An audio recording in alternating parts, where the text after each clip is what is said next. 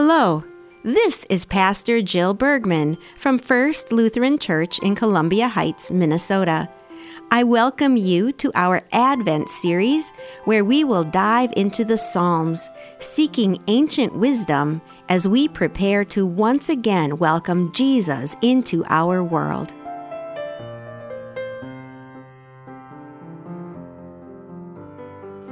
Hello, my name is Rachel, and I'm here to read Psalm 121. I lift my eyes up to the hills. From where will my help come? My help is from the Lord, maker of heaven and earth. He will not let your foot be moved. Your keeper will not slumber. Indeed, he will neither slumber nor sleep, the keeper of Israel. The Lord is your keeper, the shade at your right hand. By day the sun will not strike you, nor moon by night. The Lord will keep you from all evil. He will keep your life. The Lord will keep your going out and your coming in from now until forever. I just love this psalm. It's a psalm of praise. And I, we know that we have 150 psalms, and some of them are laments and thanksgivings. Some are questioning. But in this one, this is a song that people would sing to praise the Lord. I just love how it begins with I lift my eyes up. From where does my help come from? I remember looking up at the mountains. We went to Yosemite Valley, and you're there with these beautiful cliffs and half dome, and you realize how big and beautiful the universe is, and how small and precious our lives are, knowing that God is the maker of heaven and earth and also sees and cares for us. We also know that in the time of the Psalms, many people went up to mountaintops to worship we have the story of Moses going up to the mountain to meet God and receiving the Ten Commandments. There's stories of people going up to mountains to sacrifice, Abraham and others. So not only are the mountains beautiful places, they are sacred places. How many times in our life do we look to God in those beautiful, sacred places? In my yard, I don't have any mountains living here in Minnesota, but we do have two beautiful tall cottonwood trees that are over a hundred years old. When I look at those trees and think of all the storms they have been through and how they're still there, it brings me peace and security. God will not let your foot be moved. Indeed, your keeper will not slumber. The Lord is your shade at your right hand, just like those trees are for me beyond being just in awe and wonder of God, then the psalm moves into questions. From where will my help come?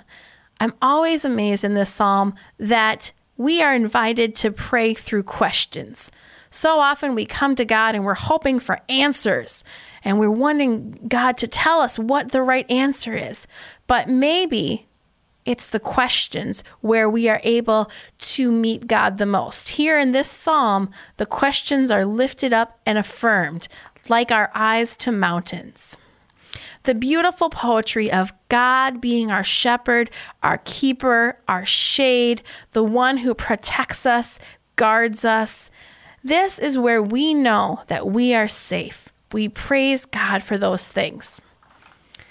The other thing I love about this psalm is it starts with an individual. It starts with one person saying, I lift my eyes up to the hills. Where will my help come from? But by the end of the psalm, God's grace is affirmed to a community of people. The Lord will keep you all from evil. The you here is the plural you at the end. He will keep your life. The Lord will keep your all going out and coming in from now until forever. God is not only personal to us, God is the Lord of all, with the redemption and grace for everyone.